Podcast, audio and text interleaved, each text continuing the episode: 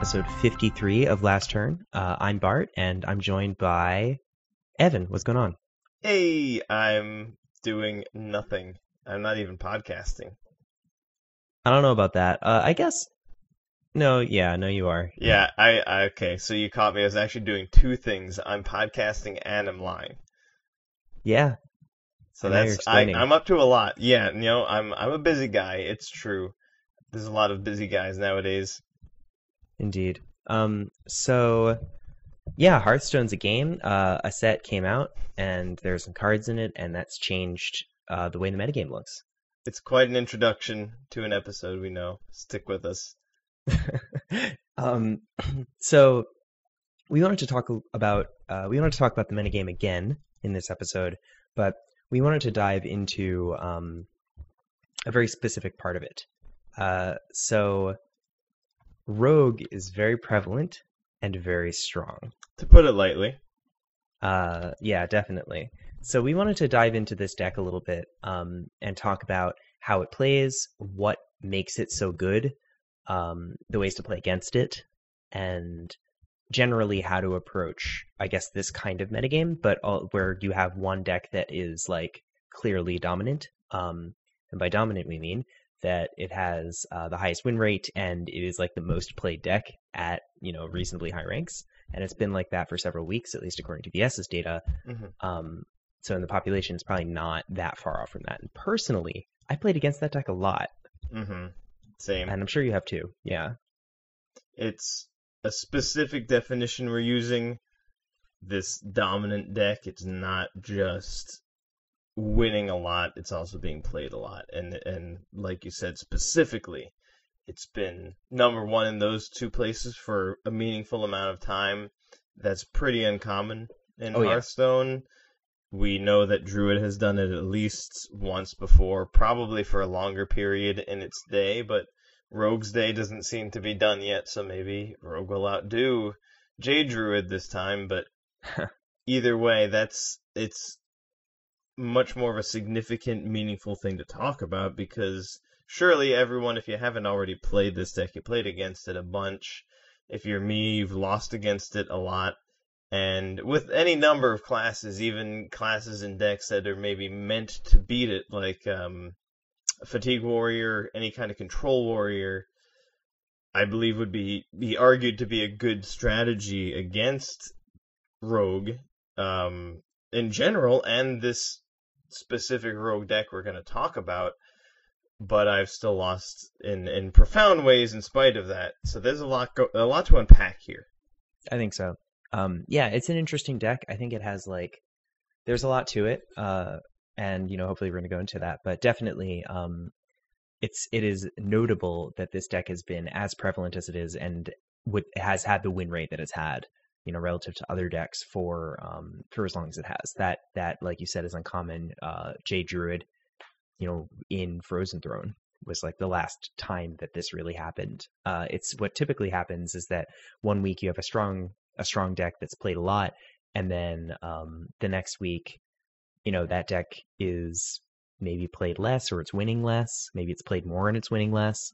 Um, but the these things adjust, right? Because if something is is common, you can build decks that counter it, and then those decks become more prevalent, and so the win rate of the initial deck goes down. But uh, that's not what's happened with Rogue. So why is that? Yeah, what what we can that's a reasonable place to start. Um, what has make it what has made this deck so resilient? What what are what strength what strength does it has does it have that has uh, kept it around for so long, or what weaknesses does it lack? I think the most obvious answer to that is the the nature of the deck. We haven't even really named it yet, but you, Yeah. you're you're saying this is Tempo Rogue Yes. that is doing this, and that has been a deck before. It brings back memories of Seven Mana Bonemare. Oh yeah. Rest in peace. And that deck was maybe not. I don't think it pulled off the play rate accolade that this current Tempo Rogue has, but it certainly had a very high win rate for a while. yes. And part of that was because it's such a, like a versatile, effective strategy in Hearthstone in general to be playing tempo the way Rogue does, which is having a good deal of minions that also take care of your opponent's minions. Definitely. And this deck, I don't think is is is an exception. I think it also has a good deal of that, though it's kind of a mixture.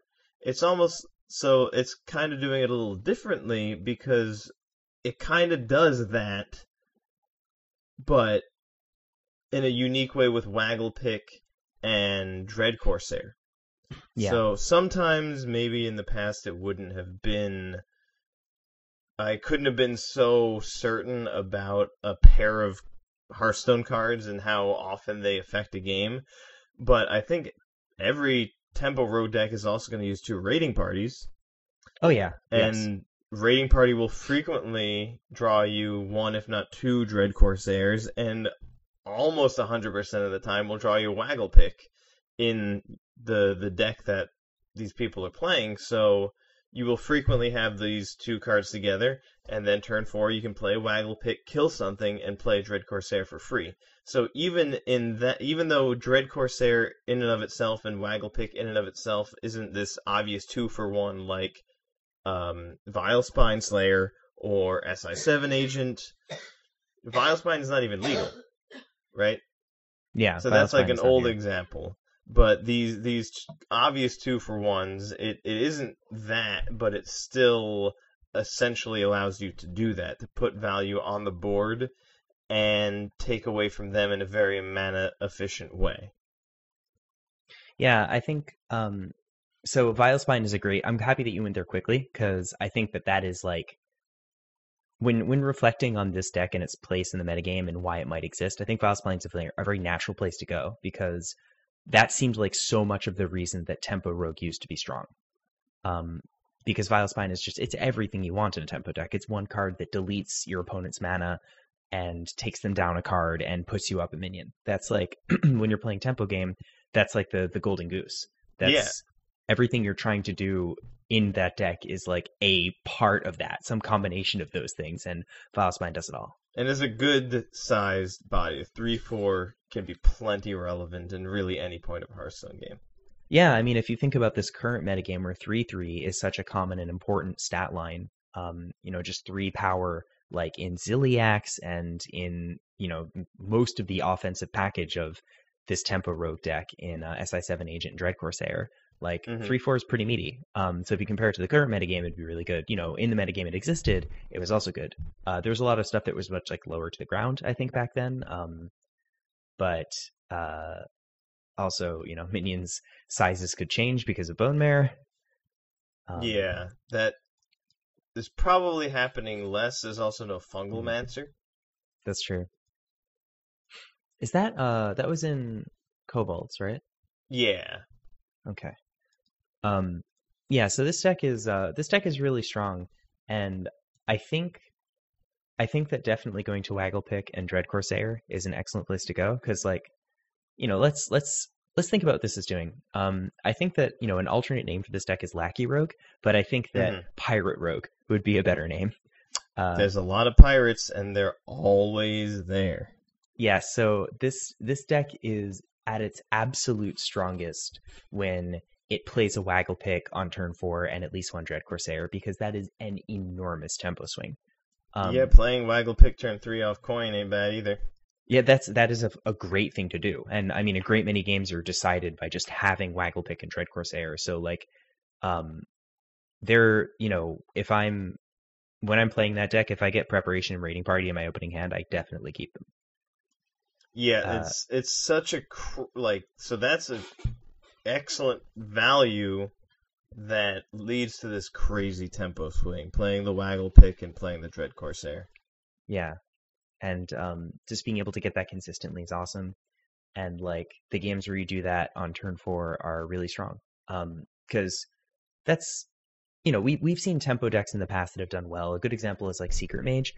Uh, if you think Mhm. about Secret Mage with like the um, Cabal Crystal Runner, that was really strong. That like just you know, much like Dread Corsair, that got free as you did stuff that you wanted to do.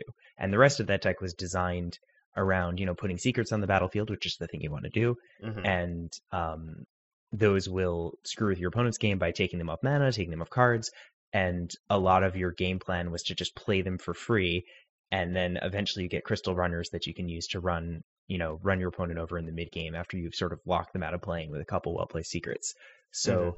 The Dread Corsair coming down uh, for free after you put down a waggle pick is really similar to that in that it's just a very undercosted body that comes down after you've played a giant threat, which the waggle pick definitely is. It's easy to underestimate the just pure power of the waggle pick itself, and Mm. then even easier, I think, to underestimate how huge throwing a couple three three taunts on top of that is. It's monumental. It's enormous. Um, you know, especially because like this deck, this deck can play some minions, you know, before it plays waggle pick, but putting down a taunt to protect them is really good. Like forcing your opponent to attack one particular minion could really screw them up. You know, maybe Mhm. you were lucky enough to play like a Van Cleef that's a six six or something, and now you have a way to protect it. Like Mhm. that is a really hard game for your opponent to win. Absolutely. Um, and if you're lucky enough to find yourself in that situation, you're playing against like another person who doesn't have sap in their deck, then uh, you're probably going to beat them. For sure. Um, Also, n- um, Southsea Deckhand yeah, can be a removal spell. He can be a bunch of different cards. You might draw one off your raiding party, and he's definitely a much better aggressive play hiding behind a Dread Corsair. It's true. Yeah, because I mean, he can feel really like derpy if you just play him on one as a two one, which is a fine thing to do in some matchups. Um, but uh, you know, or if you just kind of like run him out to do two face damage, it's it's whatever. You know, he's probably toast. Um, but yeah, if the Corsair is there, then like he might he might actually kill something or like do some damage and then kill something or like uh, you know, he, he can he can do his job a lot better. Um, but definitely, I think that I want the, one of the points I wanted to make with Cabal Crystal Runner is that like this deck has taken on um, the roguish flavor of tempo, which is having cards that do a lot of stuff and cards that sort of you know set your opponent back tempo while developing your own in SI7 Agent and cards like Backstab. Mm-hmm. Um, so it has that element, but it also has the more classic tempo element of just playing undercosted stuff and Yeah. trying to get like value specifically onto the board. And it does that with Waggle Pick, which is like truly the centerpiece of the deck. Absolutely. Um, it is amazing how strong that card is. Like just seeing it, it seems strong. I think that we definitely talked about it during our set review, but I did not expect it to be quite as central to the metagame as it is. It didn't seem like it was necessarily better than True Silver Champion, but now it definitely does. Yeah, it's really clear. Um, and I Tough think part of it, comparison to make completely different classes, completely different effects, but if I were forced to, like, alright, Evan, you're gonna fight f- to survive, you're gonna either live or die, you want a True Silver Champion or a Waggle pick, I would definitely pick the pick. yeah, it's it's uh it's a lot more than trinket text. The, you the line can't of text get an extra Leroy on your opponent with a True Silver Champion.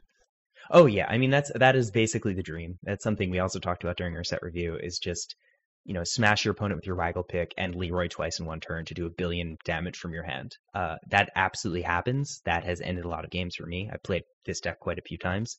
Um, a lot more often, what you're doing is just uh, recurring like an SI7 agent or um, the one five dude who gives you lackeys. I don't remember what he's called.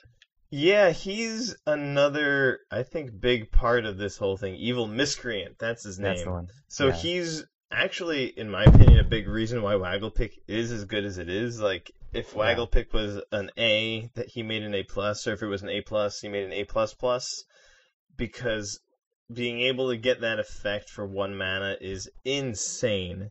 Yeah. And he often will have damage on him because he's a one five, so you get to recycle some of that. And just in general, the the role Evil Miscreant plays in the deck is also really, really big. The amount of value you get from two lackeys is extremely large, especially in this deck. Especially with the ability to return the lackeys to your hand with the waggle pick. Like it Yeah. all just like mixes together in into this really powerful combo, but the miscreant himself, the the three mana one five, he plays a really big role, I think, in the deck being as good as it is, and whether you're gonna call it tempo rogue or lackey rogue or something else, you're definitely running two of him. Yes. Oh yeah, it's it is it is incredibly powerful. Definitely agree with you. I think that that's like that's part of the reason why this deck is as strong as it is. Um, you know, and maybe a reasonable target in addition to Waggle Waggle Pick if if such cards needed to be targeted by somebody for some reason. Um, but uh, yeah, like if you just looked at this deck in isolation and said like, okay, well we have Waggle Pick and some pirates, and we try to cheat on mana, like Paladin could do that with True Silver Champion and Dread Corsair. Paladin has done that in the past. Um, Mhm. so but what really what really makes this deck like and just takes it over the edge is being able to use the miscreant recur the miscreant and like the lackeys give the lackeys themselves are really high value one mana cards like they are way they give you way more than one mana worth of value per lackey um they're and and i'd say like on average each one is worth a card or close to a card So, he's he's like a two for he's like a three for one because you get a one five plus two more cards that are worth a card. You can return them to your hand with the waggle pick. You can return the lackeys to your hand with the waggle pick. Plus the lackeys cost one, so they're excellent for triggering all of your combo effects, Yes. like on Evil Miscreant. Yeah, right, exactly. It triggers itself. Um, and yeah, that's that was the the last point I wanted to make that that you made there is that like all those one man those one mana cards are one mana cards, and Rogue loves those because Rogue has combo. So um, You also get to Every- discover a spell, so if like sometimes if you just need more cards in your hand, it'll it'll hook you up there.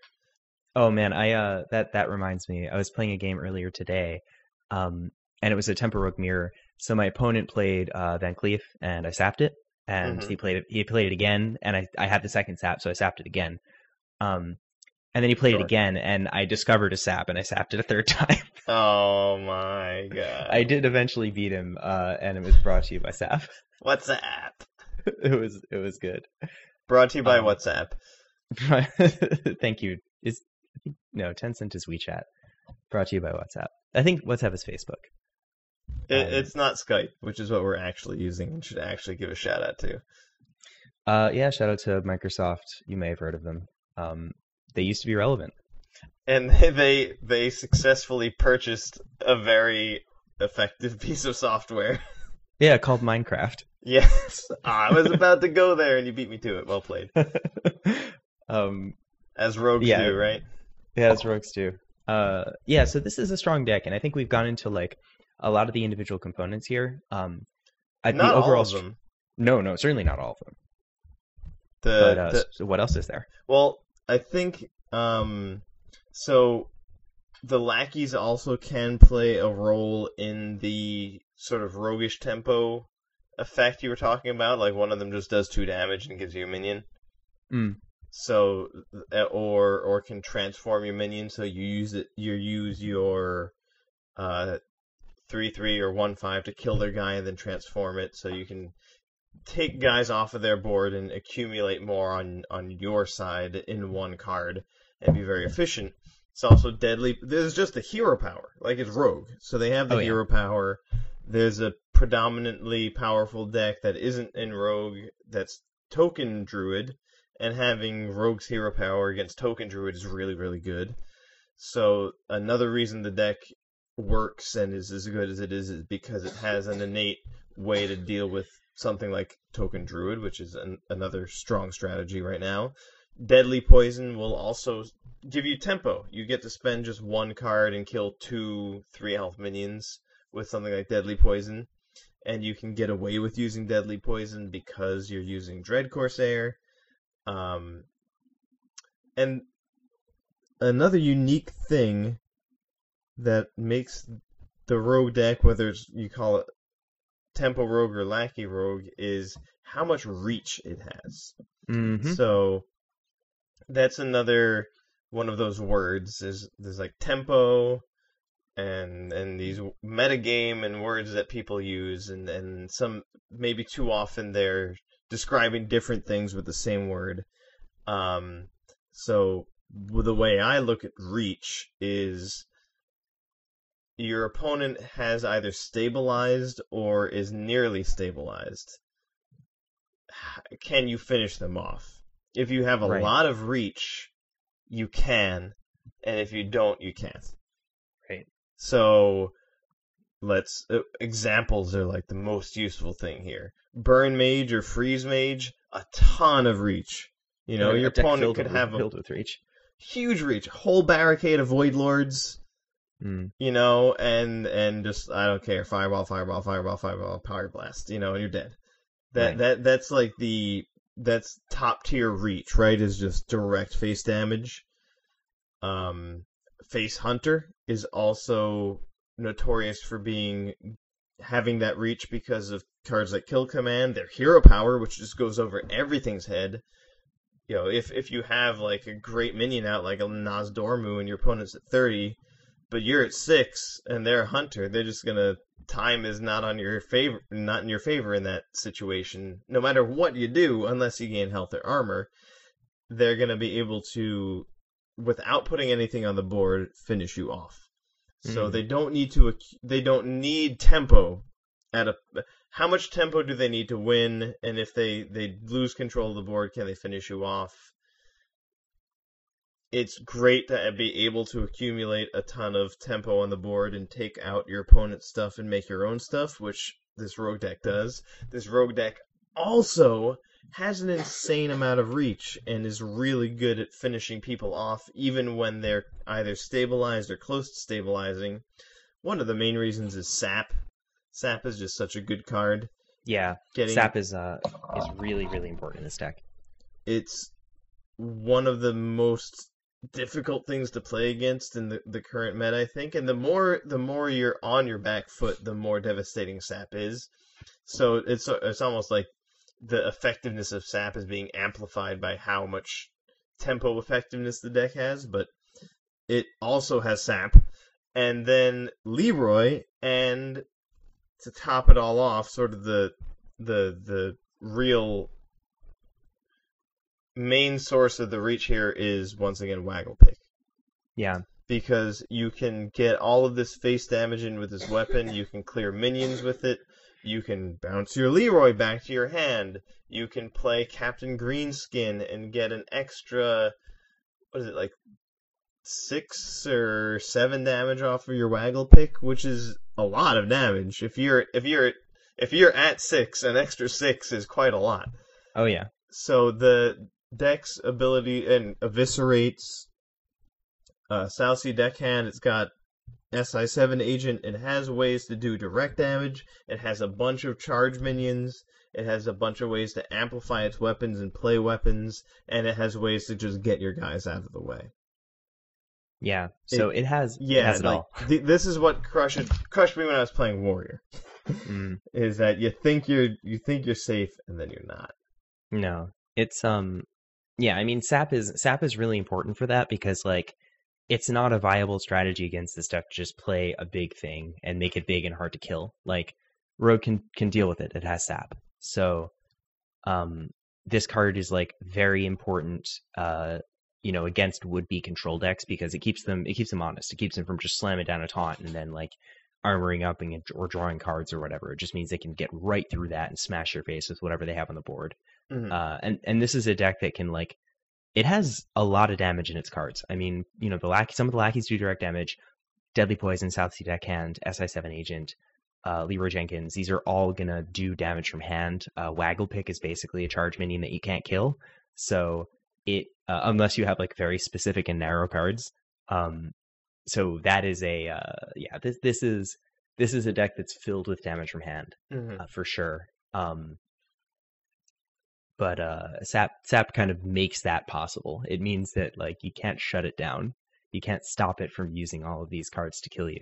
Yeah, And- you can. Sometimes maybe you wouldn't want to consider a charge minion just raw face damage or a weapon just raw face damage, but with two copies of sap, and also you know, eh, you can sometimes just play it for zero mana with preparation. That's pretty good too. Also, backstab zero mana, get get a cheap taunt out of the way that has low health. Like that helps too. It really does have an extreme amount of, of face damage. Yeah, it's uh and and SAP is what drives that home. I remember seeing that in like when this when the early list came out, it did not they did not include SAP. Um and you know, they they quickly evolved to have SAP like within the first week.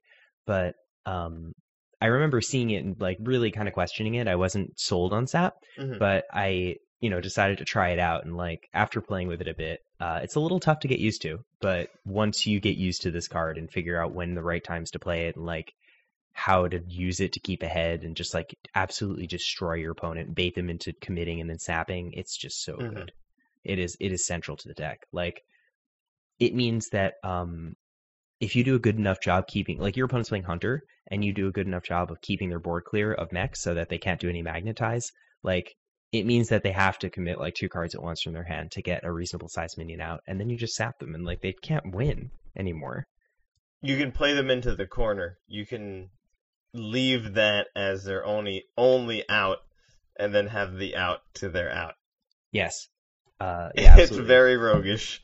it's extremely roguish and i mean you know they have like it's uh you know that that that deck is like any you know sort of like tempo v tempo kind of a matchup it really depends on opening hands um but sap is like an important way to deal with uh to deal with them coming back from behind it like prevents them from doing that and it prevents control it like it prevents control opponents from playing taunt. Not that there's a whole lot of that in the metagame right now, but like that's in part because they're sap.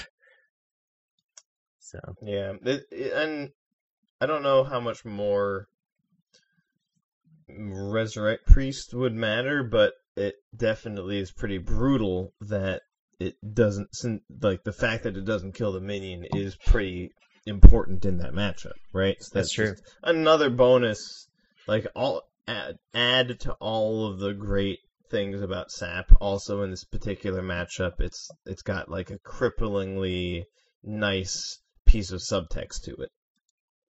yeah, and I think um Sap also is doing a good job of keeping like Blessing of Kings out of the metagame. Um, yeah, that almost seemed like it would be right back into whatever if if there were a paladin deck that was playing secrets and being aggressive or just being some kind of an aggressive paladin deck, it would be running two copies of that. Yeah, absolutely. Of course, yeah. That card's that card's fantastic, and um, Sap just makes it irrelevant. Like, because you know, you could imagine just like starting from okay, well, let's take you know True Silver Champion, Captain Greenskin, two Dread Corsairs, and two Southsea deckhands, and now like that's our core for a Paladin deck. And then of course you get a Blessing of Kings, but then like no, Sap is there, and uh, you can't can't beat that. Yeah. It's it basically what you're describing is like the deck we're talking about now, but just worse, right? yes, def- yeah, that's exactly right. It, it's it's a worse version of this deck. a Um, version of this deck that is weak to this deck. Yes, yeah, it's a yeah, it's a version of this deck that is bad against this deck. That's not a good place to be. That's Um, not a waggle pick. No, it's not. Uh, so this is um, I think that that's really like the biggest strength of this deck is the amount of face damage it has and the amount of reach it has. So like it can just take all of these cards and convert them to damage. Um, the mirrors tend to be incredibly explosive. Like hmm it's kind of a tempo fight, but both players are just taking damage to actually deal with the stuff that's getting put on the board. and trying then- to estimate like what like measure each other up like how how much face damage does he have how much like how close can i get to you know like 12 or something like can i go to 11 you know like what does this guy have in his hand and and is sacrificing this little bit of life worth the tempo or does he's got four cards now i, I can't go that low anymore. Yeah, and it's like, a game of chicken. It's um yeah it's it's very much it's very much like a lot of it's sizing your opponent up is, is really important in that matchup. Um and a lot of like presenting. Like sometimes you just have to like present that you have a particular card to force them to play a certain way like um a good example of that is like if you're fighting a rogue and they uh if you have an empty board and the rogue daggers up on turn two and smacks your face they very likely have a waggle pick. Um because that is Mhm. like what what you would do if you had a waggle pick.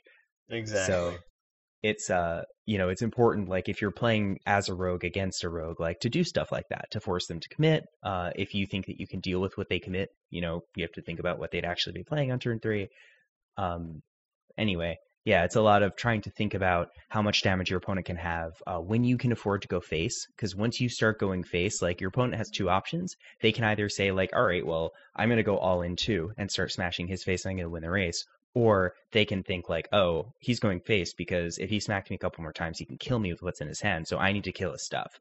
And if you can trick your opponent into playing from the back foot and killing your stuff, then like they're going to be using their resources to delete your minions, and you're going to be using yours to push base damage, and you're going to win the matchup. Absolutely.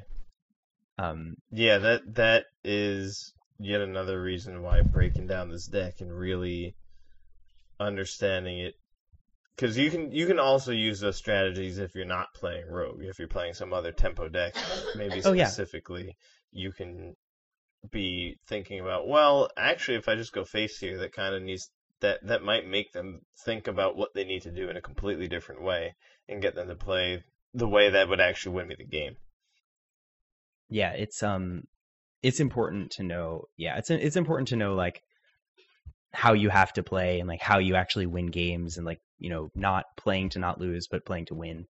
Um, these are all important concepts and like one of the best things you can do is make your opponent think that you you know control your opponent's thoughts in some way it's just like make them think that you're doing something that you're not doing or just Mhm. make them think that you're doing a particular thing whether or not you're doing it uh, Yeah. is is pretty powerful so mm-hmm. um i think we talked a- scent.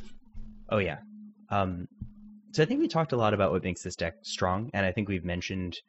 Um, I guess actually there may be two cards in the deck that we haven't mentioned yet. Uh, there's uh, Myra's Unstable Element.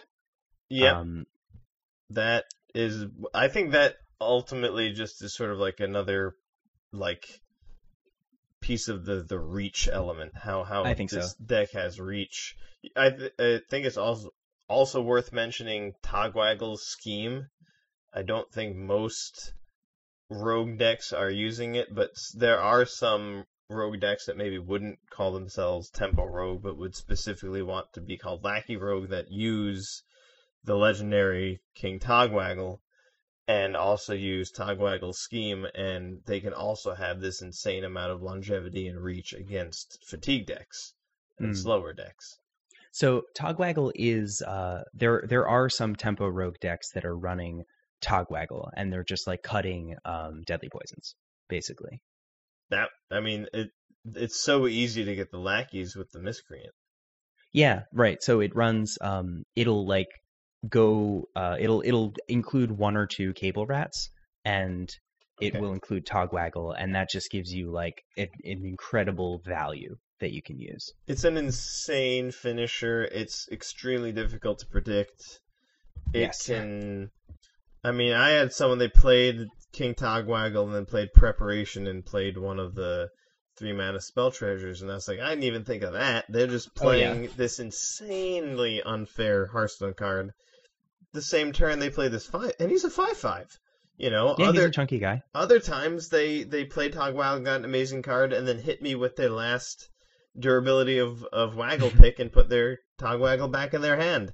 Yep, I've done that. It feels good.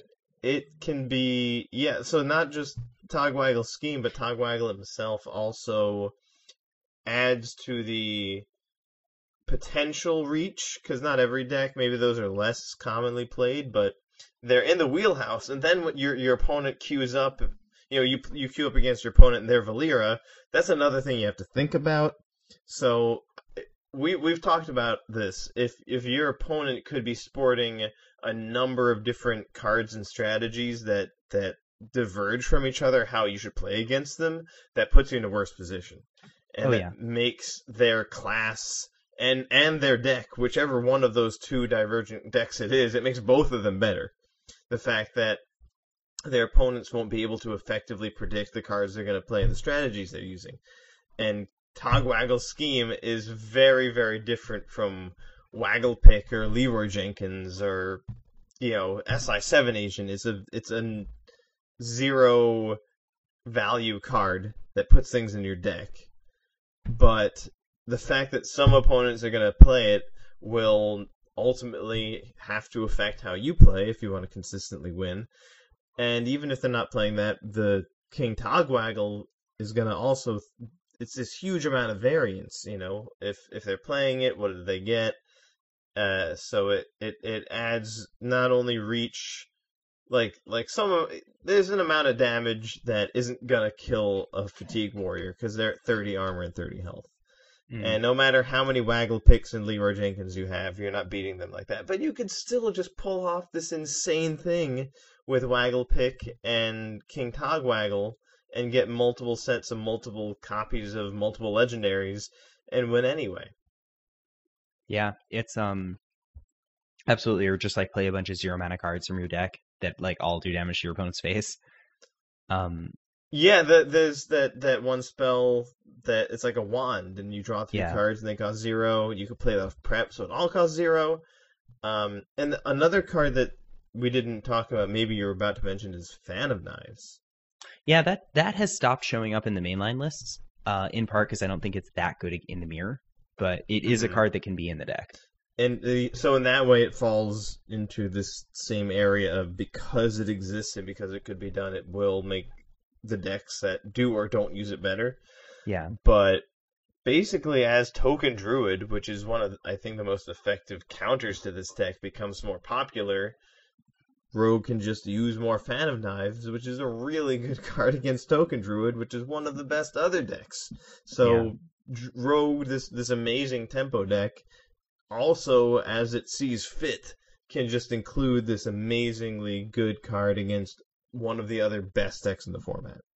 Yeah, it's it's um it's very strong. Like it's uh the versatile you know, the rogue class is a versatile class in general. It can do like a fair it, its cards are all really weird, but it does have access to a pretty large set of effects. Mm-hmm. Um and yeah, Fan of Knives is definitely like an example of a card that's potentially useful in some environments. Uh you know, Druid being really common is one of those environments, but like right now I think it's not the right card. Um but it, it is there and it can be there. Yeah, it definitely was being included a lot more at the beginning Initially. of Yeah. Yeah, and, and I think there was also more Token Druid then. And I think the fact that like it's sort of like there would have been more control decks being played when the Caverns Below was less nerfed. You know, Mm. like part of the reason Rogue is is so popular and so effective is because Token Druid is popular and effective and Fan of Knives exists. Yeah. It's uh yeah, no, I agree with that. And the hero So- power too. Like the like I've queued up with Rogue against and and was met with Druid and been like, uh oh, this is gonna be tough. And I was on the play and I just hero power turn two. And I just hero power every other turn and there was no problem. Right. Using Yeah, I zero mean- fan of knives. Not a single copy in my deck, but they just couldn't between the lackeys and the SI seven agents and hero power they could backstab, they just couldn't get anywhere anyway. Right. Yeah, Rogue is very good at keeping the board clear, um, which is like it's it's interesting. It means that there's like certain types of decks you really can't play against it, like ones that are trying to play like a fair tempo game. Um, Mhm. They'll just lose to Rogue's hero power, and also like you know in the Rogue mirror, like you really don't want to play uh, SI seven on turn one if you're on the coin because it's gonna not SI seven, um, deckhand because it's gonna die. It's Like- gonna die to half of not a card. Yes, it's gonna die to less than a card. deal. Yeah, way less than a card. Um, you're basically just discarding that card from your hand. Uh, so Yeah, it turns out half of zero is still not very much. it's true. Um, so we've uh, we've talked a lot about what makes this deck strong, and I think we've talked about all. We've at least mentioned every single card in the deck at this point. Um, I think but so. I think Hench Clan uh, Thug. Yeah, that that does that shows up sometimes. I think that insanely good. Yeah, it's it's good. Um, I think that like not, it's a real big non-bow with uh waggle pick, so I think that it's like not in the most That's refined true. lists, but it Yeah. does show up sometimes. That's true. Yeah, like Blink Fox works a lot better and is also kind of safer. Like your your Hench Clan Thug, if you, they use removal on it or if they sap it, you kind of you you'll definitely feel bad if they sap it, but Hmm. you don't feel that bad if they sap your Blink Fox. Yeah, it's uh it's tough. Like Blink Fox is a fantastic card that could potentially be in some version of this deck, but three is like really crowded. Like you have um you have Miscreants, you have Raiding Party, you have SI seven Agent, uh you have Van Cleef, or and you just have Coin Waggle Pick.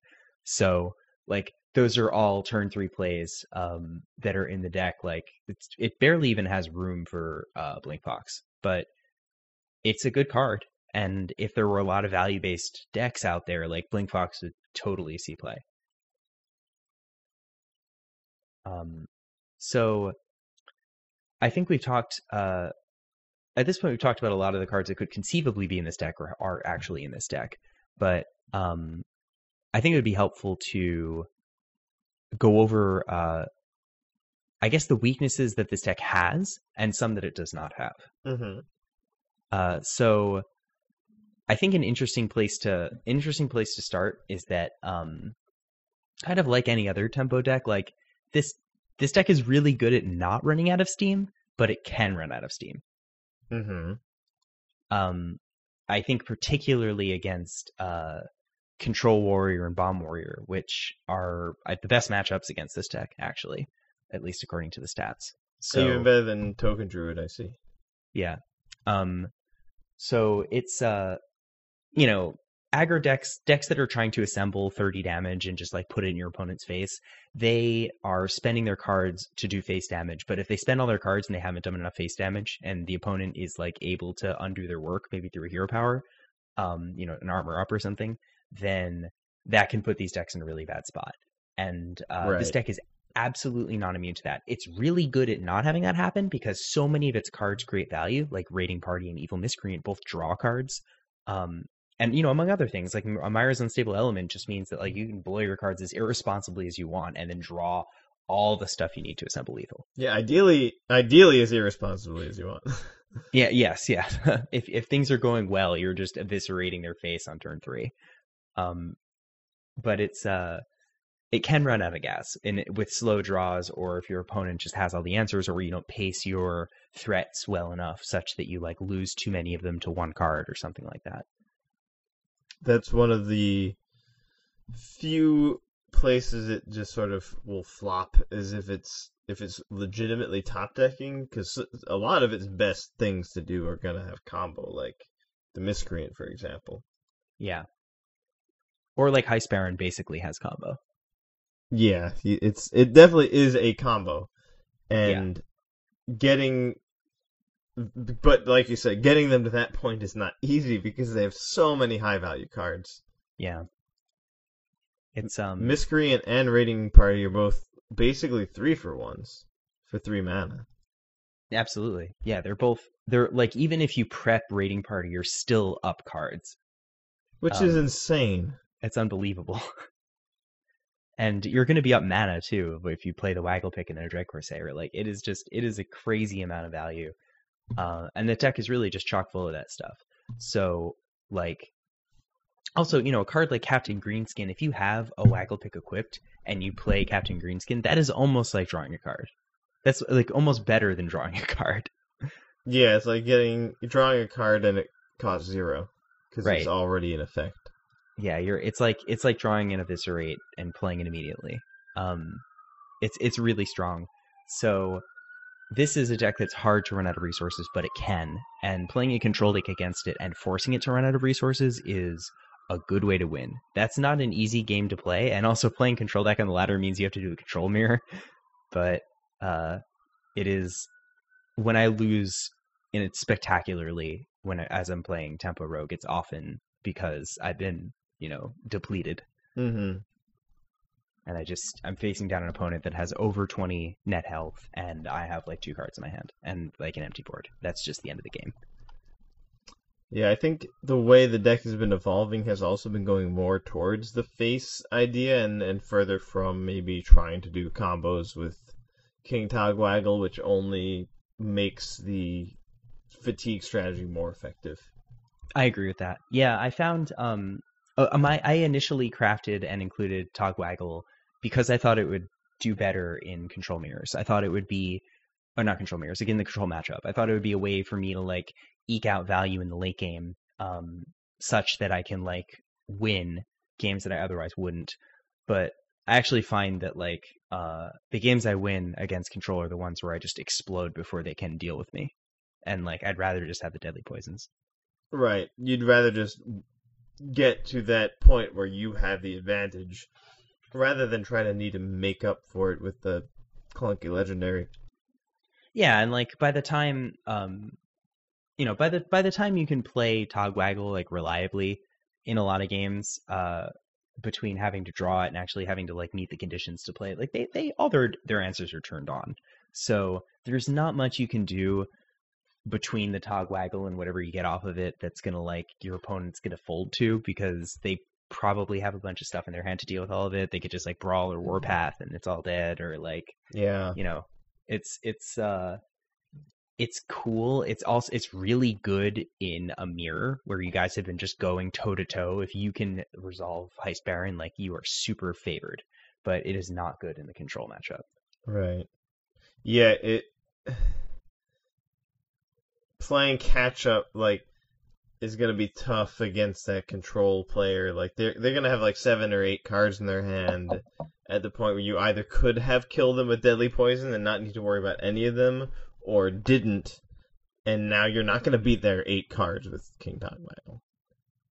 You know. yeah They're they're not. They're they're they're generally in the position of either having the answers but not having the time to play them, or not. So you just got to make sure the first thing happens more, and that's a more effective thing than using King Togwaggle. I think that's often how it ultimately is, but that that still means that if they can do their strategy better, it'll work better. yeah I, I agree with that i think that's that's like an interesting point and it's like almost a um it's like a hard lesson to learn but uh making your deck focused is almost never the right way to tech your deck like making your deck uh yeah making your deck less focused is like just not what you want to be doing even if you think like you're including a silver bullet if the silver bullet is off plan it's rarely the right thing to do sometimes it is like the the world of Golakka Crawlers Mm-hmm. um but you know a two mana two three is like barely off plan for any deck Exactly. yeah yeah, very hard lesson. Such a tough lesson. It it is it's a really hard lesson. I mean, I've experimented a lot with um and there might be a right way to do this. I've experimented a lot with like putting acidic swamp ooze uh and um the the one mana one two, what is it called? Um, like- Bloodsail Corsair. That's the one, Bloodsail Corsair. Um I've experimented a lot with trying to fit those into this deck and because I feel like they'd be good in the mirror. Uh, you know, sniping your opponent's waggle pick is amazing. Uh, but like it's hard to know what to cut. You know, at that point you're looking at cutting like a cable rat or deadly poisons or like a really good card. Um, Yeah, it's almost you know, counterintuitive. yeah, it's it's tough. Uh, and you'd think like, okay, well, you know, I'm in the mirror and I have these tech cards, um, so I'm slightly favored. And like, even if that's true, in the not mirror, uh, you now just have a bunch of narrow cards that don't do anything, and um, you know, maybe they can get your opponent super collider, but like, you're not usually losing to that. You're losing to like that plus everything else. And if they just did use it and attack once, like they got the value out of it already. So it's tough to uh it's tough to learn that lesson. And like even then you might not even be super favored in the mirror because you have a bunch of cards that are like aimed at swinging the game a little bit, and your opponent just instead of having those cards just has cards that'll beat you. Right. So it's it's uh it it's a hard lesson to learn that like sometimes those tech cards are just not good. It's you know, and and the, like the the another reason it's the toughy as far as the actual decision, like do I include this card? Like the acidic swamp do I play this card? I mean, that card also sounds like it could be good against Swagglepick, right? Yeah. So if you're rogue playing, you're like, well, I want to beat Warrior more, and I want to beat their Super Colliders, and that's one of the most difficult cards for me to beat. You know, should I add acidic swamp ooze? Let me ask myself that question and be like, well, it will affect my other matchups as well, which, oh, wait, it's going to be great, maybe against another rogue. Um, so it can get really murky and complicated trying to weigh all of the different decks and then the frequency that you play against the decks and the frequency you beat the decks and then but really you do need to think about like how often the card will actually do something useful. Yeah, that's true. How often is it just going to be like a three-two that you play on curve? Um, how often are you going to just hold it in your hand and then die with it in your hand? Yeah, Uh, that last thing is so easy to underestimate, I think. Oh yeah, it's it's really easy to like it's easy to forget about that because um, you know that's uh so in, in a matchup that's not like rogue or warrior you're gonna just play this card and it's gonna be a you know a two mana three two woohoo you might deal three damage with it. Uh, you're probably killing a minion with it. Um but like so you're against rogue and warrior. Let's say you're against warrior and you just you hold your two drop in your hand the rest of the game. Great they're stoked about that they're so happy about that they Uh, would include a card in their deck to make you do that. yeah, yeah, so that's like at that point you're like you're not even really beating your opponent, you're beating yourself. Um and if you're playing in rogue like uh that's actually a place where it's reasonable, right? Cuz like if you play it and take them off their hero power, like that's that's good. You know, on turn 2 that's a really nice piece of value. If you take a waggle pick off later in the game, like that's potentially good too. Um you know, maybe they get a little bit of value off the the death rattle or maybe they don't, maybe you screw them up. Um but the case where it's rotting in your hand is the case where like they're not playing waggle pick and they're not hero powering. Um, I don't know if your opponent's doing well in that case, but it sounds to me if they're not hero powering like they're playing cards. Yeah, they're doing something else. Yeah. So you have a card in your hand that's not doing anything, and they're playing a bunch of cards. So like that's not super good. Uh, and you know, I, I think a great way to just like have that card and have it be terrible is if you just didn't uh, snipe the hero power with it. If you held it for waggle pick and just let them have a hero power. Um, I think that'd be a great way to just have that card be a terrible inclusion that would like reduce your win rate as a player. Which is frustrating because killing a waggle pick can be really awesome sometimes. yeah, that's the dream. That's the value dream that you want. But like, you know, you're playing in the tempo tempo mirror. It's a tempo matchup. And another problem is that a lot of players well, so because of the deck, you will accidentally be in the spot where if your pick suddenly dies, it's good for you. So that happens all the time. Yeah. And then also, good players will arrange for that to be the case if they're suspicious their opponent has weapon removal. So let's say it is like the dream scenario, it still might actually not be the dream scenario. Uh, the you mentioned Hench Clan Thug is going down in prevalence for this reason, and that totally makes sense. You don't want to bounce your Hench Clan Thug with your Waggle Pick, and you're drawing Waggle Pick and winning with it every game because you're using Raiding Party. Use that card not in your deck, and now that's also going to make Acidic Swamp Ooze less good against you. Yeah. Yeah, it's it's um it's definitely like yeah, it's it's hard to know it's hard to know like what the right way, you know, if at all to tech what this deck is and like that specific card is like the one that I think that jumps to mind. But I uh I don't know, I haven't really seen too much discussion about it. I haven't like seen it coming up in any top lists or anything like that. Um which is kind of a tell at this point, given how prevalent this deck is and uh, how how well it's doing. Like, if teching for the mirror was the right way to do it, people would be doing it already. Or teching in that way, at least, yeah. Teching that way, yeah. I mean, the decks are already, you know, the decks are already teched for the mirror, basically. Because they're Um, teched for every deck. That's part of the effectiveness of the roguish tempo strategy, is that it kind of beats almost every single Hearthstone strategy, period. yeah, right. Except for Um, the super funky ones. Yeah, right. It can still lose to some wacky stuff, but there's not a whole lot of that in the meta right now. No, sadly, as much as I was enjoying making many, many Lucent Barks and how that was working for a brief period, it does not seem to be a thing. It's not it's not the new Hadronox. Um, so maybe you, know, you could also count that as a thing in this deck's favor, but I mean it mostly sounds like we don't do we not have advice on how to beat this deck? Is is this just a if you can't beat them, join them situation? I, I think that there is I think that there's a couple pieces of advice. Um, if you want to beat people in Hearthstone, uh, play Lackey Rogue and Hey, get good at doing the mirror. so yeah, join him. Uh, but I mean, we can also talk about a beat him. But I think the the specific join him advice, like it's not just play this deck and win. Um, the specific join him advice is like don't trade as much as you think you want to. Trade less than you think you should. Just go face. Your opponent will kill your minion. Will kill their minions for you a lot of the time, and you'll be really happy that you went face because when you eventually draw a bunch of damage cards, it's going to be lethal. That sounds yeah, the the face of the place. That's that's evergreen advice right there. yeah, right. That's that is that is true Hearthstone uh Hearthstone advice. Just do not think, attack your opponent's face. So that is that is a hard lesson to learn.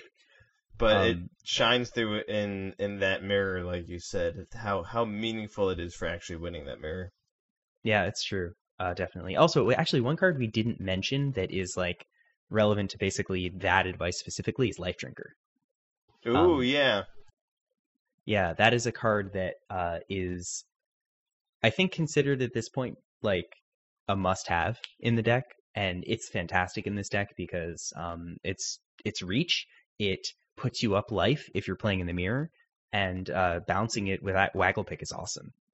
It's yeah, synergized with Waggle Pick, the three three another three three. Um Yeah. is a great body and as the deck becomes more common and, and just having the life advantage means more, it just gets better. Definitely. Um, I think the other, you know, the other advice, which you can probably speak to more than I can, is uh, playing warrior and playing control. Yeah, it's it's a tough it's a tough time out there against the rogues because I mean really like like I said that they can do so many surprising, unpredictable, funky things depending on which cards they've decided to use. And then things like Leroy and Wagglepick can just be completely overwhelming. Um and also, you know, because of the lackeys, like that makes the whole like the plan of like brawls and warpath to just clear out your opponent's cards doesn't work as well when all of their cards are split into multiple cards.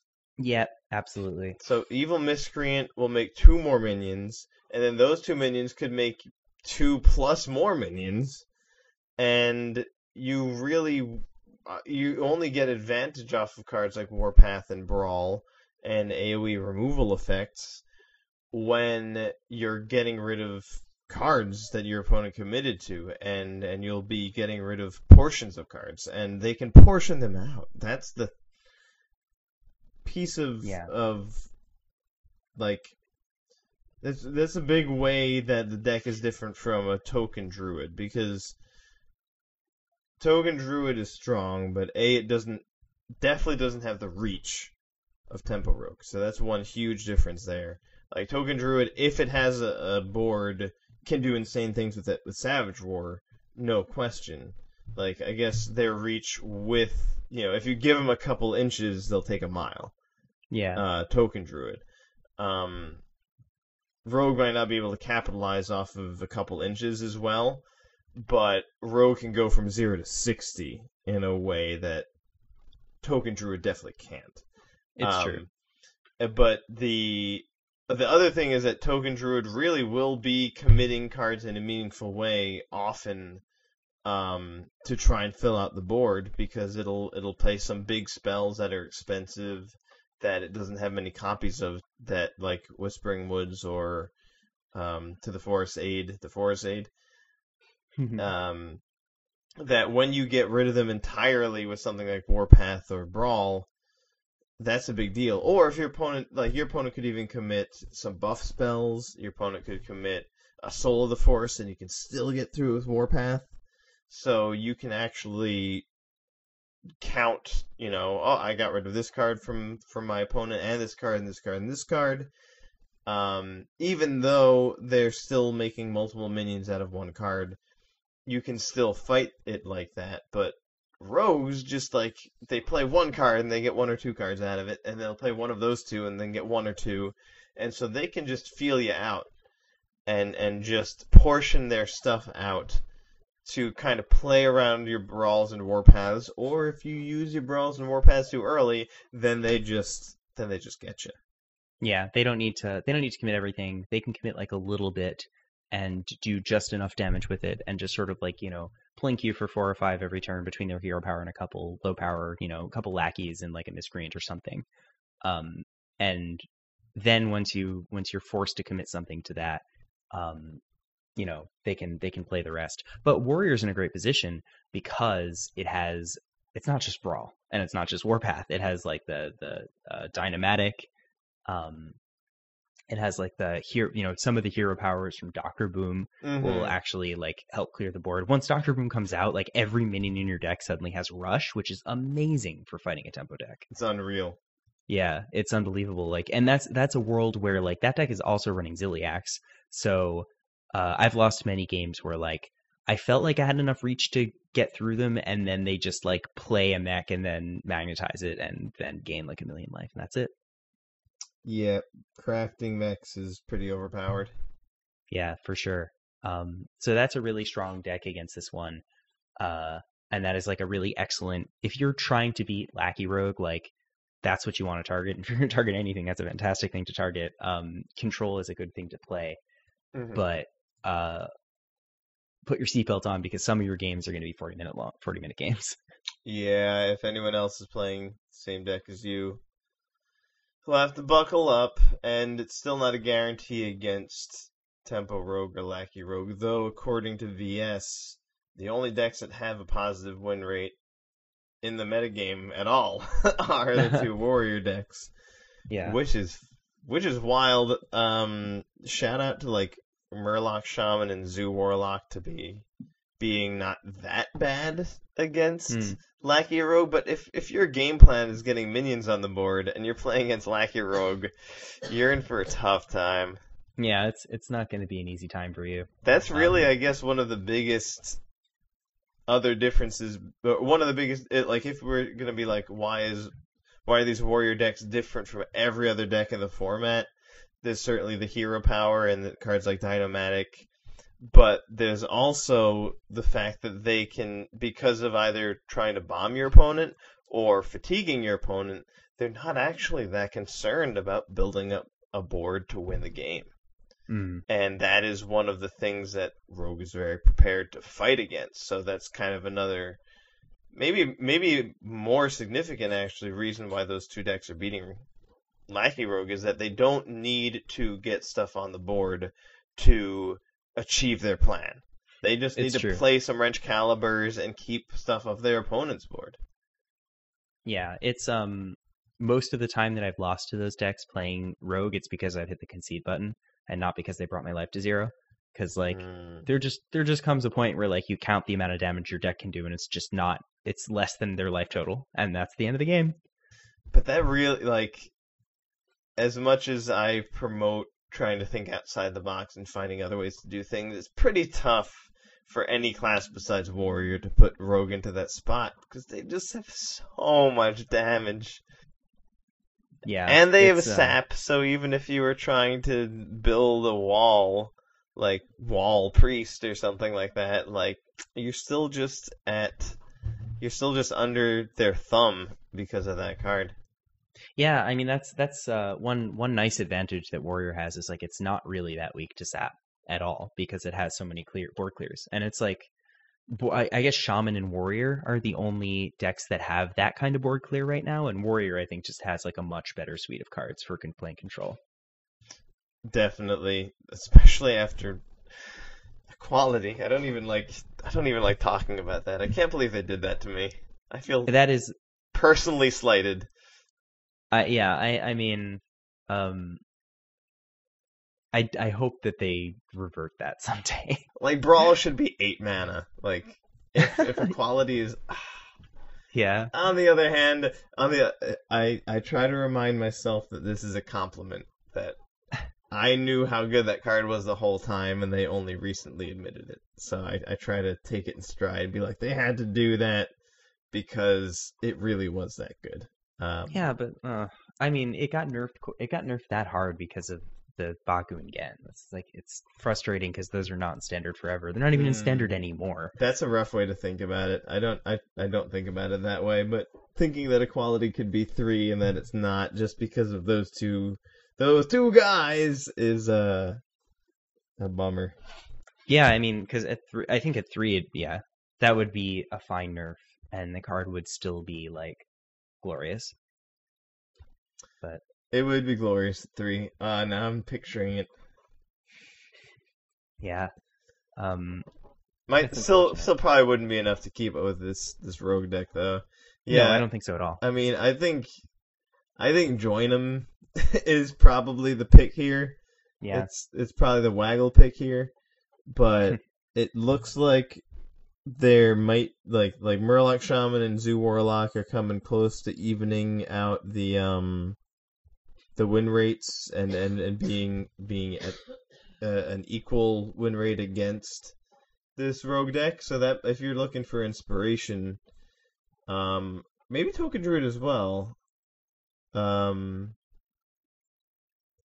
Oh, yeah. so Token might actu- be a sleeper here. Wait, what's that? Token might be a token druid might be a sleeper here. Um, Yes, that's another one. It doesn't have VS doesn't have data on it, but I would think something where you are making like an insane amount of guys and making them big and chubby in an efficient way could actually be good against this rogue deck. I think so. Um, because rogue is like this rogue deck can't really deal with like a bunch of tutus. Like it's not it's not equipped to deal with like six tutus. Um, it can like win through them, but like if if if those tutus come about early enough, this deck is not going to have a good time. Yeah, if they show up all at once. Yeah, yeah, and if they show up before the your your you know before the rogue has assembled lethal damage or like a plan to deal lethal damage. Yeah, that that's one of the things though is that too often it's too late. Oh yeah, because this deck can just it, it can deal so much damage so quickly. Um, and like there aren't you know there's some Tar Creeper right now. There's like not really any speed bump that's there to stop it from just going face. Yeah, what's his name? That's like a lone defender or something like that. Um. Oh the uh, the two four. Yeah. Two six. Yeah. Oh the bigger one. Yeah, he's around, but he's not Tar Creeper. Yeah, he's he's just not cutting it. He definitely looks like he's good, and I think he is lone. I think it's lone. I think he's good too. He's good, but he's not Tar Creeper. No, Um, it's too uh, you know. Um, Tar Creeper Tar Creeper is amazing, but also like the lone defender guy is just very weak to sap in a way that Tar Creeper isn't. You know, because Tar Creeper is like cheaper. yeah. Uh, you don't. and Tar Creeper also doesn't ask anything of you. That guy does. Yeah, there's. It's just not the same. Nope. Um, yeah, I think I think join him is the way to go. But like, you know, we'll have to see. So I think another point of discussion, if that's where we're going, is um, is anything going to change? If so, what? I think that decks like Token Druid, Murloc Shaman, decks that aren't weak to sap, essentially, is what that means. Decks that aren't weak to point removal and, and single target effects might continue to develop. You know, Dreamway Guardians making two one two life steals is really good against this rogue deck. It's true. So- have to spend multiple cards to deal with that. And it can also fight against the the reach. So it's it's got Yeah. something going for it, and uh, I th- I think that those decks will probably get refined more and become more popular in response to this abundance of the rogue deck being played, and probably also more development and development and innovation with warrior. Hmm. Um, and then you know, uh, my hope is that some unpredictable stuff with like paladin or priest or something like that, because I think they're mostly just sitting on their hands. But I would love to be playing wild pyromancer in one of those classes, or find some kind of way for one of those decks to work between Kangor's endless army and the priest resurrect effects. You know, it seems plausible that something that doesn't have to build the board could work, which is kind of what Warrior has going for it. If if you're if you're okay with your board getting wrecked and that actually makes your plan work, then that could be good against these road decks as well. But it's gonna take a lot. yeah, it's um. I think Rogue is mostly just gonna keep kicking ass. I think so too. I mean, I don't I don't like the this is an incredibly young meta, so I don't think it's correct to just assume it's going to be stationary, but um I do think that if there was something if there was a solution to this deck, it would have happened already. So I think that this is probably going to be the strongest deck for the rest of the expansion. hmm Um will we see nerfs? Probably, but not soon. But I would have to guess that if this one deck sort of maintains this, you know, Jade Rogue type position where they, they did nerfs in the past, just on precedent, it's reasonable to assume they would do it again. Mhm. And I think also they haven't, you know, in the past like year or two, needed to nerf Rogue that much, and they haven't nerfed Rogue that much. Um, the Caverns Below, I think you could just consider that as like a complete exception. They've they've nerfed that card more than once, um, which once again I take as a compliment. That's amazing. But it, I think you could just not even consider that a rogue card as far as rogue cards getting nerfed historically, and I think um, a lot of other classes have gotten hit just almost like arbitrarily, like Hex got nerfed. Hmm. Um, and the equality nerf in some ways is like maybe like you could say it's erroneous in certain ways or or not rational because the cards that it was nerfed for ultimately aren't around anyway, uh, or the way the reason it was nerfed the way it was aren't around anyway. Um, so I think they're because of those reasons they would even be more willing to to hit rogue on a card or two. Yeah, I mean, so which which do we think here? Uh, if I had to, I'll make two guesses. Um, Waggle pick Okay. will go to five mana. That's one guess, Oh my! And I think that that would actually like that would do a really good job of uh, quieting this deck down a little bit. It sure would. Um, yeah, I, I think I don't know whether it would kill it, but I definitely think it would take it off of its dominant post, and the resulting changes in the metagame might be enough to kill it. Uh, my Mhm. second guess would be um, changing the way that Dread Corsair's cost reduction works. oh, so like make it dur like durability or just something completely different. Yeah, or, or cap the amount that it can be reduced. Um, I don't know if they would do that because like the two arguments would be it's a classic card, so that like changes everything forever. Uh, and I think they'd like to avoid doing that. Um, or I imagine they would like to avoid doing that. And the second argument would be like in order to get like a really fine tuned nerf, uh, like something like, oh, you know, reduce it but to a maximum of two less, like it put a lot of extra text on the card. And that uh, is a templating issue, but also it's a classic card, so it should be a little easier to understand. Uh, and it's not very Hearthstone-y to have like a lot of text on one cards. These are all very simple cards. Mm-hmm. So um, if I think the much more likely thing is uh, the Waggle Pick nerf. I would agree that that's the most likely, most reasonable nerf for something a waggle pick, whether it is a five mana card or a three two weapon at four. Oh, that would be a good way to deal with Dread Corsair as well. Oh yeah, because it would cost one. I didn't even think yeah, of that. that's fantastic. That That like- that might be way better than going to five. Treat it like Wrenchcalibur, see how they feel. That was, that was where my thought came from, but no, that um then makes the turn four thing not this completely obscene, like the three blue eyes in one turn. Yeah, that so that's my first thought, but also honestly, very close behind is Evil Miscreant. yeah, that was another thing that I was thinking of. That card could be nerfed in a number of ways. Like I think it could be a one-one and still would get played like all the time. Uh, Oh yeah, three. Yeah, absolutely. It like barely matters that it's a one five, especially because some of the lackeys can just change it to a different minion. right, but the fact that it's a one-five is fucking insane sometimes. yeah. So Um. that could be a reasonable nerf, something to the miscreant, or even raiding party. I think is another like it's it's it's really really really good in the deck. It's only in rogue. It's also really swingy and can also feel really bad to be playing against if you're like oh they had prep raiding party again. So that also if we if we take this perspective where the company Blizzard and we don't just care about the win rates of cards, we also care about how people feel. This I think can also potentially be a feels bad card. I think that's a really good point. Um, I don't think they'll hit Miscreant because, uh, you know, Lackeys is like some synergy that they have, and there are cards that synergize with Lackeys. So like, it would hit this deck, but it would also hit other decks. I think that they would go for something like Raiding Party or Waggle Pick. Um, I really like bringing Waggle Pick to three two. By the way, that's my favorite. That's my pick. I'm changing that to my pick.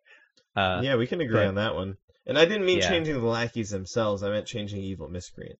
Yeah, that's what I mean though. Is like if you make that card worse, uh, any lackey based strategy um, is is dampened. So like in rogue. that yes, and that's that's a mechanic they pushed for Rogue. Ye- okay, yeah, I'll give you that. Though, like, on the other hand, even when you make this deck less of an obnoxious Leroy tempo deck and make it into more of a combo-y, lackey deck, it still is really unfair. Yeah, it's it's a very very strong card. Um, but I think that like it's a strong it's a strong enabler, and like I think that's okay. Uh, because this is the class that can like take advantage of it the most. So I think it's fair to give them, you know, the strongest thing. Mm-hmm. You know, yeah, no, th- they've they've shown. You're right. They've shown, and I think it makes sense. I, I like that they do this. That if it is in some way meaningful to these other cool synergies, they would like to lay off tampering with it. Yeah. And the also, I think they don't like it. Like, if they can avoid it, they'd rather nerf an older card than a newer card. Because, like, nerfing a newer card is kind of like a. Like, if you nerf a new card, it means you haven't learned anything. um, to some extent. Like, I'm not saying maybe that that's. I'm saying definitely that that's true. And so, if they. That's another reason to maybe go for Raiding Party. Well, I, I don't know. I don't know if I agree with that. I think that like designing, you know, card evaluation is hard, and that's both true for the designers and for the players. So I think that if they make a newer, I think there's some there's some advantages to nerfing a newer card. There's some disadvantages. Disadvantages that that changes around for a long time. Um, advantage is that like eventually the card will rotate. Uh, whereas if they nerf an older card, if they nerf a classic card, then that's around forever. Then again, something like Raiding Party, um, is nice because it's neither classic nor did it just come out. So they can nerf it and say like, well, we never saw this coming, and uh, you know, it's not like we nerfed this new cool synergistic card that we we pushed out. Mm-hmm. Uh, we're just nerfing kind of an old thing that we made offhandedly. Yeah, I, think that that's what they would like to do, but if a card is too strong, i.e., Waggle Pick, they might not be able to do that, and they'll be forced Yeah. to nerf the newer card. On, and another reason to leave Raiding Party alone. I mean, look at it; it's so cute. It's just oh, put some pirates and a weapon and from your deck to your hand. Like it's such an innocent, combo-y, fun-looking card that could never be a problem. Yeah, it's true. I mean, it's it's neat because um, it's actually seen play in multiple decks now uh, that had vastly different strategies. You know, Kingsbane and and now this one. Um, Right. Okay. Okay. Yeah. I guess I need to dial back maybe my lack of of rogue nerfing. Though once again, in my defense, that's kind of not even like a rogue deck in the same way Oh, that yeah. Caverns Below is. Uh, they're they're both rogue decks in the same way, and they're both not tempo rogue decks at all. Yeah, they um I mean part of the reason that they they nerf that uh they nerf the Kingsbane deck, specifically the lifesteal card, is um because it was not roguelike. Like rogue is not supposed to be able to protect its life or gain life back very well. Especially not by smacking people with a giant weapon. That's like definitely a Death Knight's job, not a rogue. Yeah, yeah, right. That's that's like, you know, Jaraxxus or a warrior at least. Or Um, like dark when when you when you play the Death Knight Uther. That's Yeah, that's what you get. You get a big weapon with life steal. That's very different from just like a generic rogue thing. Yeah, it's it's not it's not roguelike at all. Uh, but yeah, I, I think I would be pretty surprised if this deck didn't see some kind of balance adjustment. Though I agree with you that I think we're not going to see it like super soon. I think that they're going to let this one fester for another couple weeks, which I I also think is the correct choice. Yeah, this is it's not like it's not over sixty percent in either of the numbers, or at least it hasn't been consistently. It's still less bad than Jade Druid last time, and I think Oh, it's yeah. still like you said, very young metagame. Super young. They're- it's too early to call it. You know, like like we, we can we can bring it back. We can we can revive life here. Uh, there's a lot more development to be done, a lot more to be learned.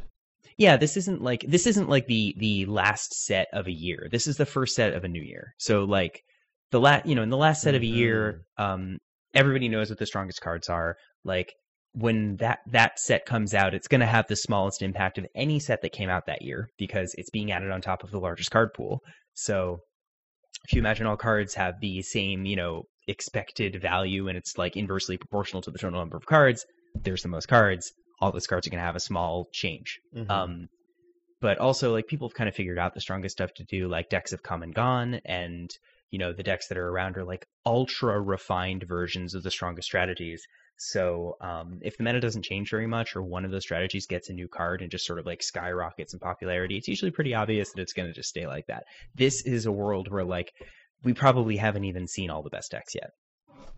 Yeah, it's kind of, but same time hard to imagine having played ladder every day and trying Yeah. new things and and seeing new but but seeing new new spins on old things constantly that there will be a completely different thing but it happens every time Yeah, every time. It's uh I mean, you know, this is it would not be the first time and it certainly won't be the last. Um so yeah, I think it's too early to call. I think we'll we'll it'll be another two, you know, one or two, one and a half to two months before we see any balance changes. but yeah I would agree with that but at the same time I would also bet money that right now people at Blizzard are testing waggle picks that have three power and oh, waggle Oh, yeah. picks that cost five and maybe even raiding parties that you know do something four. different cost four or you know get one less pirate you know like the, the they just draw you one pirate or i don't know something like Yeah. that Yeah, yeah, yeah. That's that's a that's a tough card to nerf actually. Now that you like, because on its front face, it would be so bad if it just drew one pirate for three mana. what if it was two mana Uh, that's interesting. They they seldom do that. They seldom like change the card in more than one way. But uh, yeah, if it were two mana, just drew one pirate, then that would be um very interesting. Yeah, they don't like completely making it like it almost becomes a completely different card if you change A rework, yeah. too much, and they don't they don't like that because they kind of and I appreciate this. They took sort of this artistic responsibility. They're like, this is what this is. This is what raiding party is, and they feel some responsibility to the players to be have integrity and and and keep that honest and and keep you know we said this is what raiding party is we're going to keep this what raiding party is and if you tweak the text too much that doesn't work out i think they did that with patches they Yeah. they they tweaked it too much sadly I i, don't know what that. else they could have done they needed rush right Yeah, yeah. No, I agree with you. I think um, patches is a good example, uh, and I I agree with you that they tend to not they tend to not change too much about the card. Um, I also think that's an interesting like that's an interesting uh, meta design decision. Like when you have a game about building a collection of things like cards, to not change them is like it makes them more real, I guess. It makes like their identity more static. You know, it's not like uh, League of Legends where I own these champions that are just constantly changing. Um, it's like uh, it's it's a different game where I have like Sap's always going to be Sap, Viscerate's always going to be Viscerate. Um, you know, one day they might cost more mana or less mana, but they're not going to do something different. It's an important part of the game that is is easy to forget about Oh yeah, but um, yeah, it makes it more analogous to paper card games, which I think is e- it makes it easier for the player base to like quickly understand it and uh, makes it more accessible. it makes it more fun Yeah, That's that's Um, relevant every now and then when I'm playing this game. Is like, am I having fun? Oh yeah, I uh, that that's that was an important lesson for me to learn um, when I was doing the League of Legends ranked ladder many many years ago. Is like if the first time I get upset at something that happens, like just like literally upset, that is my last game of the day. Yeah, that's another. That's maybe a good piece of parting advice. Is if you get upset trying to beat Rogue, it's either time to take a break or, like we said, you can join them. yeah, um, I think that's a reasonable place to end. Uh, so Yeah. yeah, I mean, if you if you like our content, um, please follow us on Twitter, uh, twitter.com slash lasturnhs or facebook.com slash lasturnhs. Uh, if you happen to still use Facebook, you can send minion memes to us um, about uh, rogue nerfs or something. That'd be great. Yeah, I would I would actually really like unironically love that. um, but uh, if if otherwise, you can get our content on um, all kinds of places like iTunes or Google Play. Uh, we happen to be hosted on SoundCloud, so you can find us there at soundcloud.com uh, dot com slash last turn. You could just search last turn on iTunes or Google Play and we'll come up, uh, which is pretty cool. And you can also go to lastturnhs.com. We have links to like all of our relevant stuff there, including our YouTube channel, which has um, our podcast is also ho- hosted there. So if you're the kind of person who likes to listen to podcasts on YouTube, uh, which I absolutely can understand, then I do that. um, yeah, I, I uh, I've heard people like I've heard people talk snidely about it, but I totally do that. it's convenient in some like certain podcasts you want to watch them like the people are that engaging or sometimes they're showing stuff that they're talking about Yeah, and I- or like um I think that a lot of YouTubers fall in this camp where like actually, you know, 70% or more of the value of the video is in the audio. And so if you have the audio playing in the background, like ContraPoints is a good example. So like ContraPoints fun to watch because she does a lot of really cool costumes, but uh, if you just listen to the audio, you get like the vast majority of the value out of each episode. Anyway, you can Just find like our podcast us. on YouTube, just like us. so uh, you can find us on YouTube. And yeah, in the meantime, um, good luck trying to beat Rogue. It's definitely the best deck right now. that is definitely clear if you have any tips that you'd like to share with us or thoughts comments questions tweet us facebook us we're also on instagram once again at Mm. last turn hs you can find us in all those places Yeah, totally. Um, and uh, until next time, we will uh, see you next turn. see you next turn folks